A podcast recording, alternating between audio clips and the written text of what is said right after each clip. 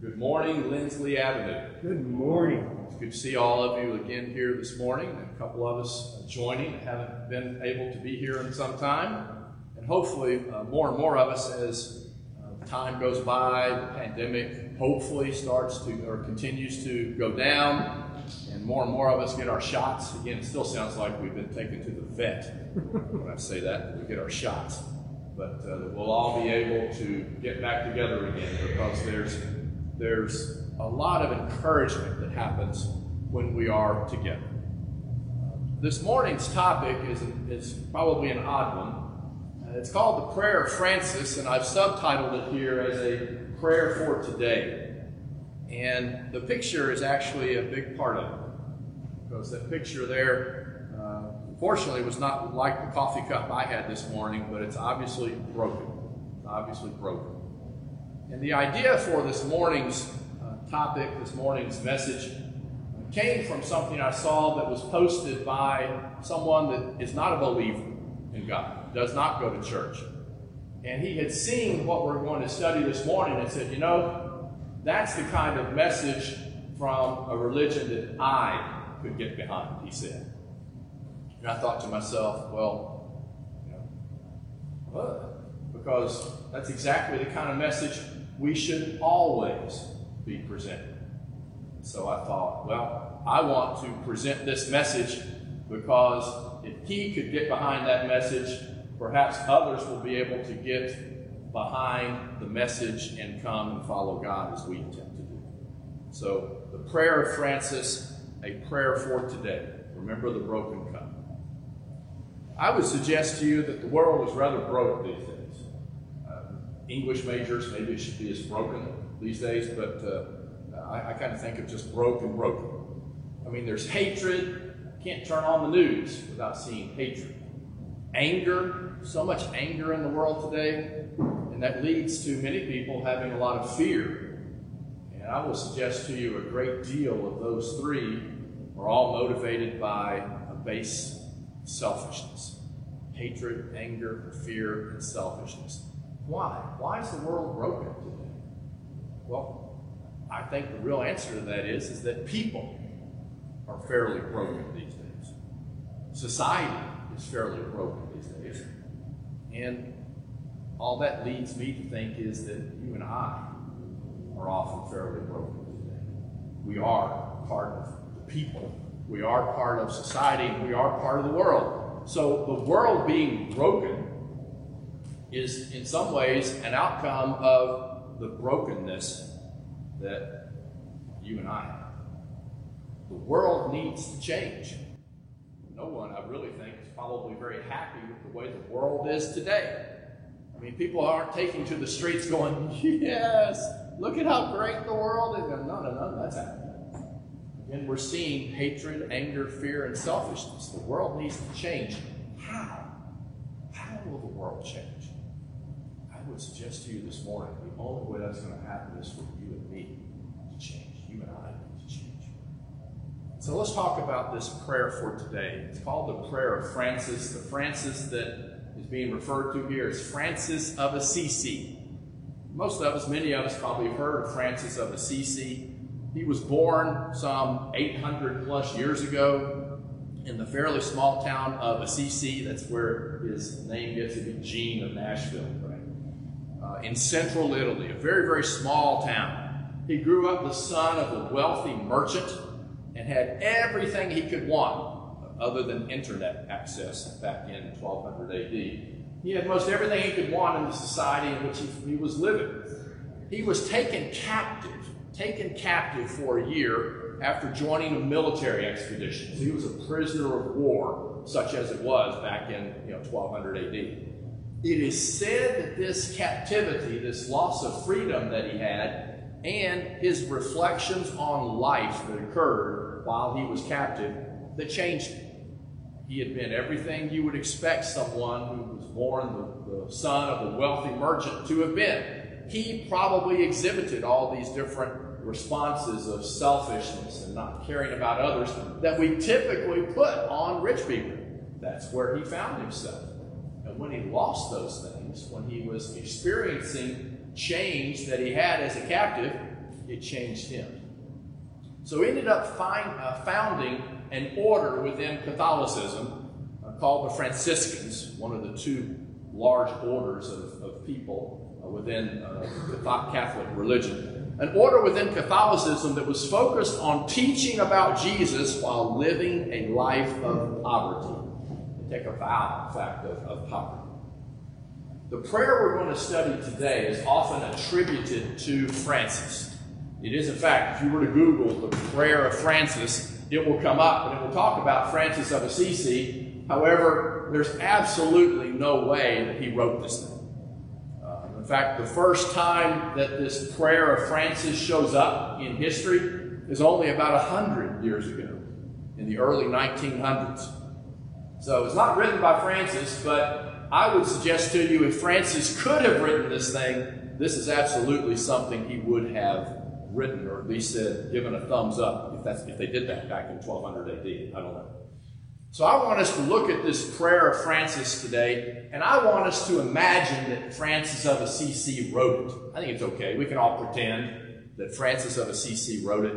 It's quite powerful as it is. So look at this prayer with me here this morning. It starts off, Lord, make me an instrument of your peace. Make me an instrument of your peace. As we just read a few moments ago, Thurl read. We are called to be peacemakers, not peace destroyers. Matthew 5 9, English Standard Version says, Blessed are the peacemakers, for they shall be called sons of God, children of God. In the contemporary English version, I use that sometimes. Uh, it's a very good version, easier to read, even perhaps than the English Standard in some ways. It says, God blesses those people who make peace. Amen to that. God blesses those people who make peace. They will be called his children. So, how can we do that? How can we be involved in being a peacemaker? The rest of the prayer, the rest of the thoughts this morning tie into this idea of being a peacemaker. And in a world that I, I believe very firmly sure seems to be broken, made up of people who are broken, I want to encourage all of us to be peacemakers, to be menders, to help heal the brokenness that we see in society by one at a time helping all of us repair what's broken in us and in our, the people that are around us. So let's take a look at what's involved in being a peacemaker. He says again, Lord, make me an instrument of your peace. Where there is hatred, let me sow love. Why? What's, what's so wrong with hatred? Look at Proverbs. Hatred stirs up strife, but love covers all offenses. English Standard. Contemporary English. Hatred stirs up trouble. Again, amen to that. Hatred stirs up trouble. Love overlooks the wrongs that others do. You know, what a wonderful way to start out being a peacemaker. Rather than having a scorecard that you write down, the last time you irritated me, you did me wrong was you know, April the 13th, 1.45 p.m., when you said, and if that comes up sometime, you pull out the scorecard and say, right? Loving one another, which remembers one of our New Year's resolutions to love God and love our neighbor, and we're all neighbors to each other, involves overlooking, not paying attention to the failings that our neighbors have. And a big reason for that is I want my failings to be overlooked. Right? So hatred stirs up trouble, but love overlooks a lot of the wrongs that people do. So where there is hatred, let me sow love, perhaps by overlooking the problems that are generating the hatred. Not focusing on the hatred, but coming in and instead of worrying about what happened five minutes ago, simply show love and concern 1 John chapter 2 verse 9 we read, Whoever says he is in the light but hates his brother is still in darkness. In another passage, John says he is a liar. If you say you love God and you hate your brother, hate your neighbor, you're a liar. So if I'm not showing love for my brothers and sisters, if I'm not showing love for my neighbor, I can't love God. And if I say I love God while I'm hating my brother, my sister, my neighbor, while I'm not seeking to sow love and to sow peace, I'm afraid we're lying to ourselves. God knows that we're liars if we're not showing love in our day to day interactions with people. But worse, perhaps in some ways, we don't even realize it because we're lying to ourselves. And I will point out, too, Jesus had also said to love your enemies. Can't just be focused on loving your friends, loving on the people who show up to worship with us on Sunday mornings. We've got to love not only our neighbors, our family, our brothers and sisters in, in Jesus, but we've got to find a way to love our neighbors and our enemies. The next line Lord, make me an instrument of your peace. Where there is injury, pardon. Let me sow pardon. Where there is injury, let me leave behind pardon. And it's not really focused on physical injury here. I know we've got quite a few people here in our gathering this morning who have a nursing background. You know, if I were to cut myself, if that thing falling off the podium and hurt me, I'm well aware that plenty of people in here have been able to have take, taken care of me physically. That's not what it's talking about because look at the remedy for injury here. The remedy for injury here is pardon. It's forgiveness. Where there has been injury, where there has been a problem, where there's been something done that is not good, let me bring pardon and forgiveness. Romans 12, 17 through 18. Paul says again, this is contemporary English don't mistreat someone who has mistreated you. Ouch. Ouch. That's such a hard thing to do.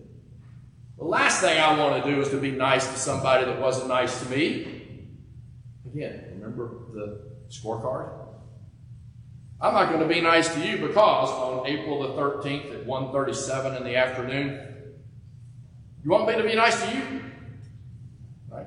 Paul says, don't mistreat someone who has mistreated you, but try to earn the respect of others.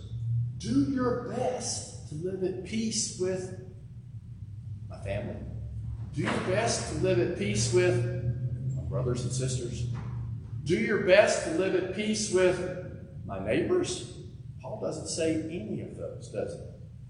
Do your best to live at peace with everyone. Everyone.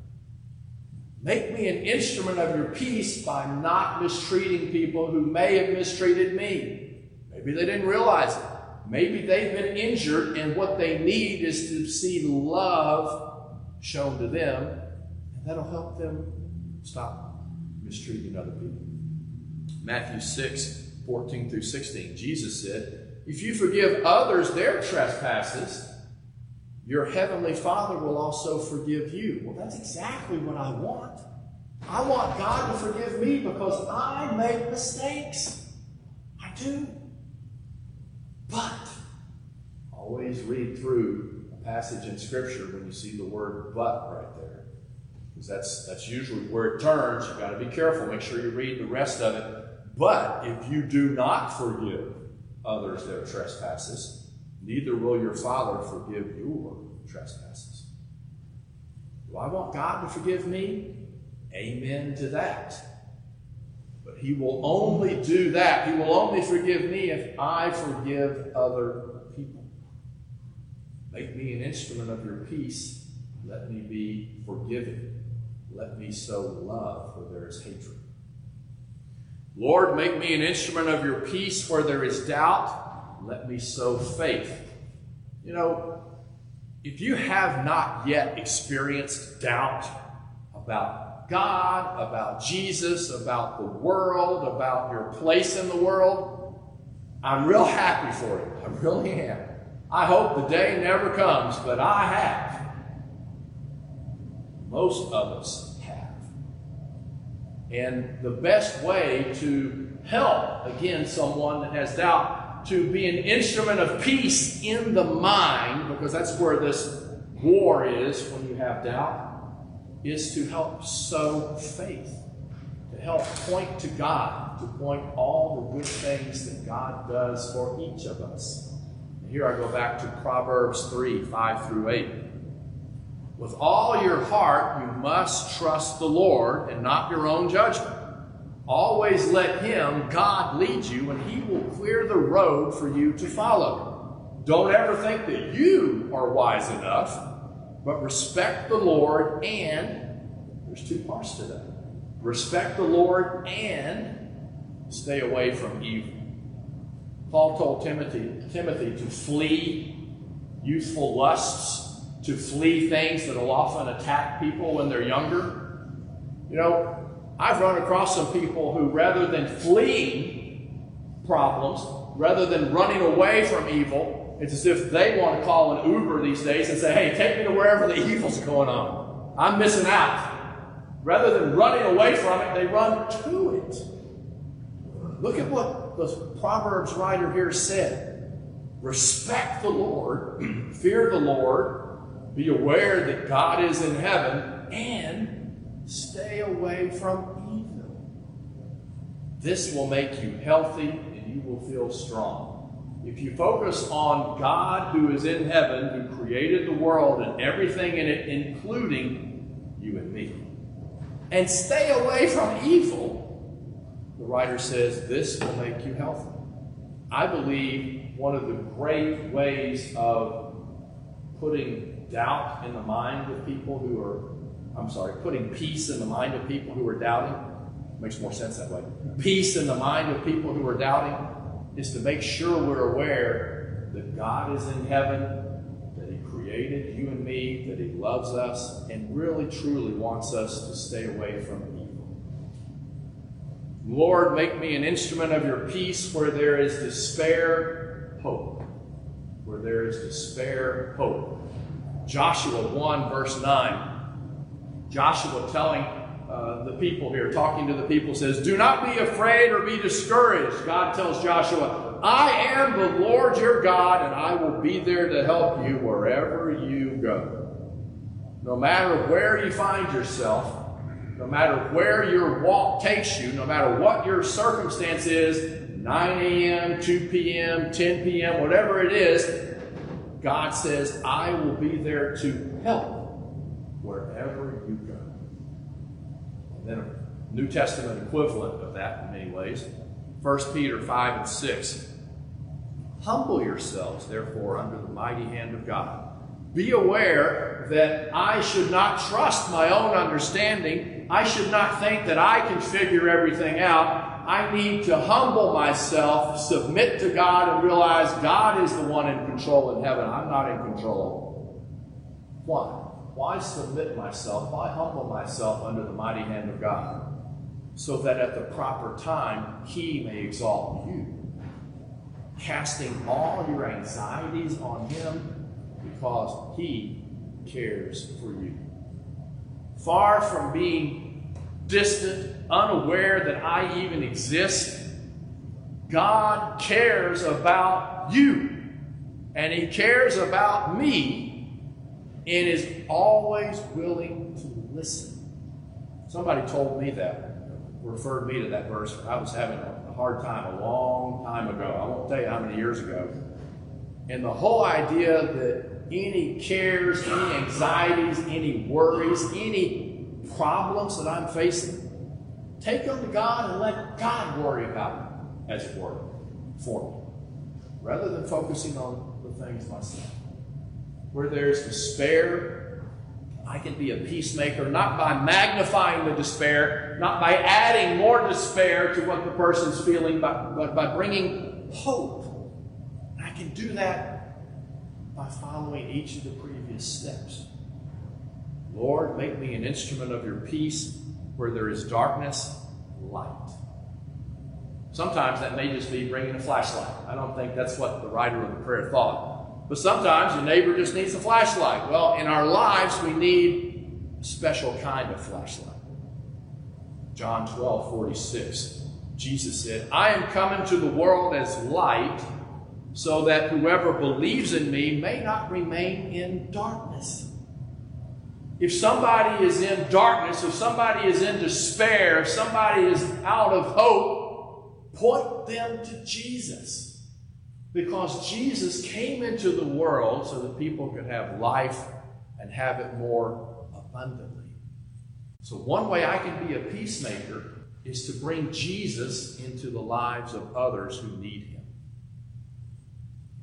Lord, make me an instrument of your peace where there is sadness, joy. The world, it seems to me sometimes, appears to be drowning in sadness. I can't look at television, news, without seeing sadness. Seems like that's what generates the interest, right? Don't get me started on that stuff. But there's over an overwhelming amount of sadness that each of us could focus on there's one little commercial, and talking about it today will get me emotional. There's one little commercial that shows a, a young girl in a bed. She's obviously suffering from cancer or whatever. And a, a nurse says, you know, good morning. She's like, oh, another treatment today? Have you seen it? Mm-hmm. She says, no, we're going to try. Sorry about that. We're going to try something different and you see this little dog running in.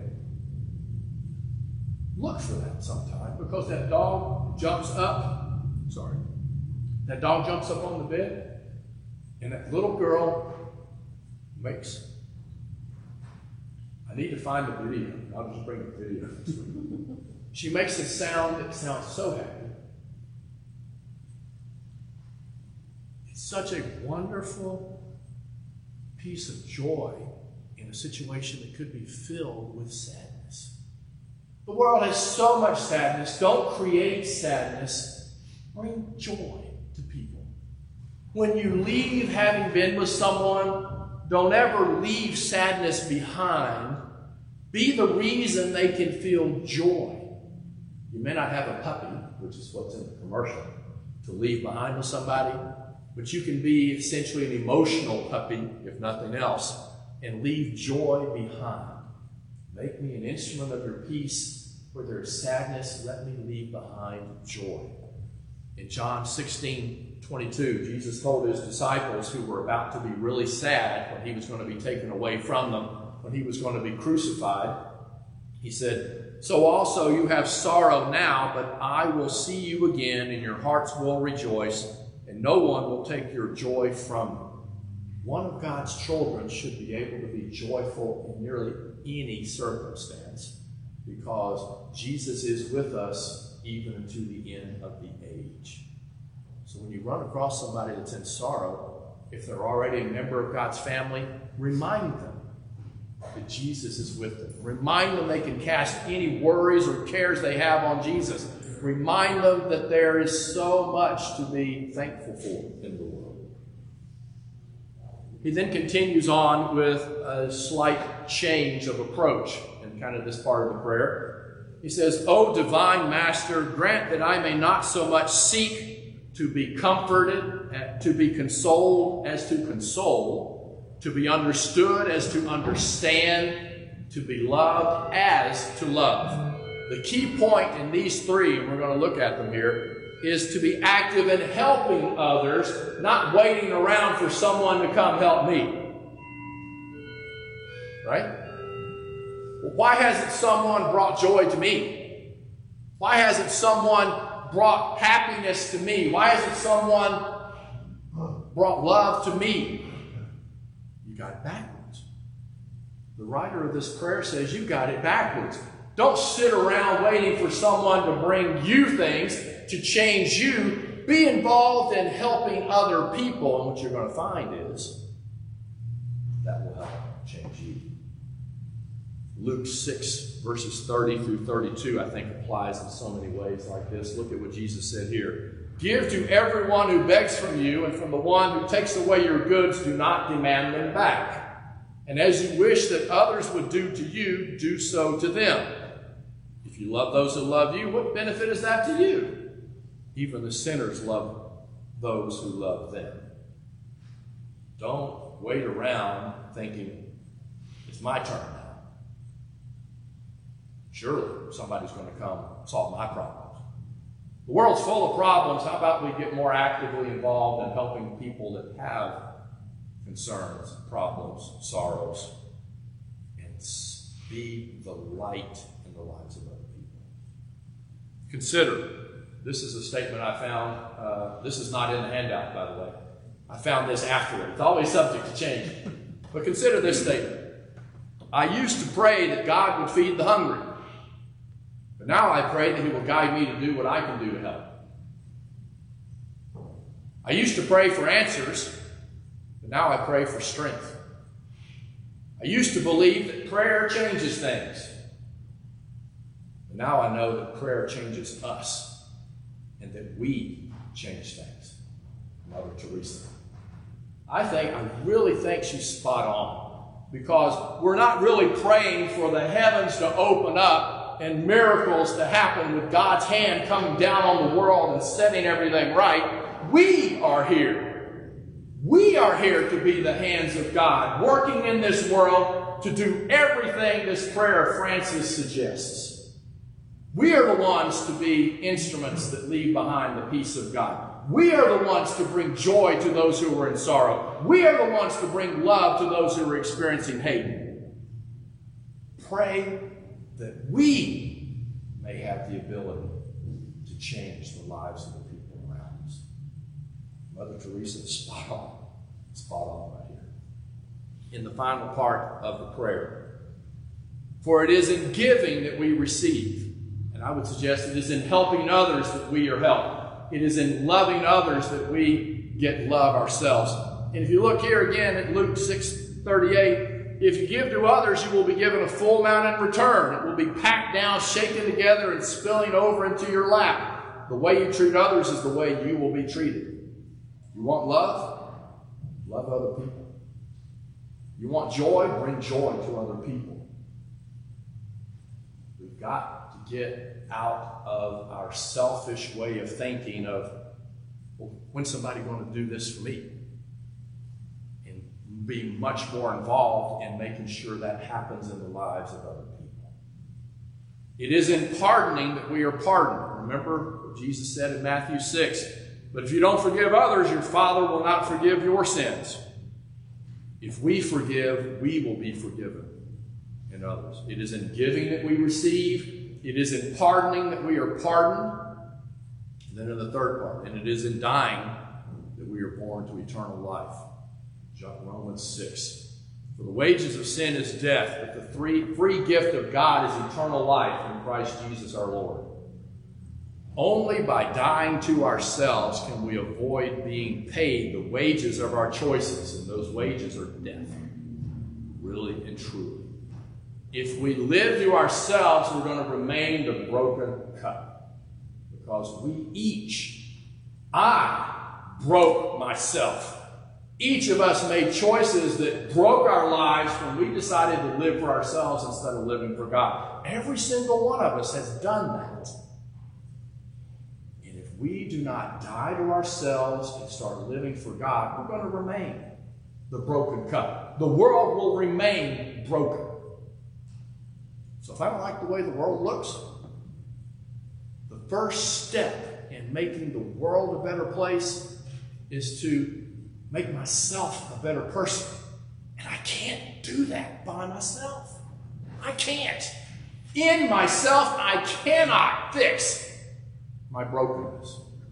Only God can fix what's broken in me. Only God can do that.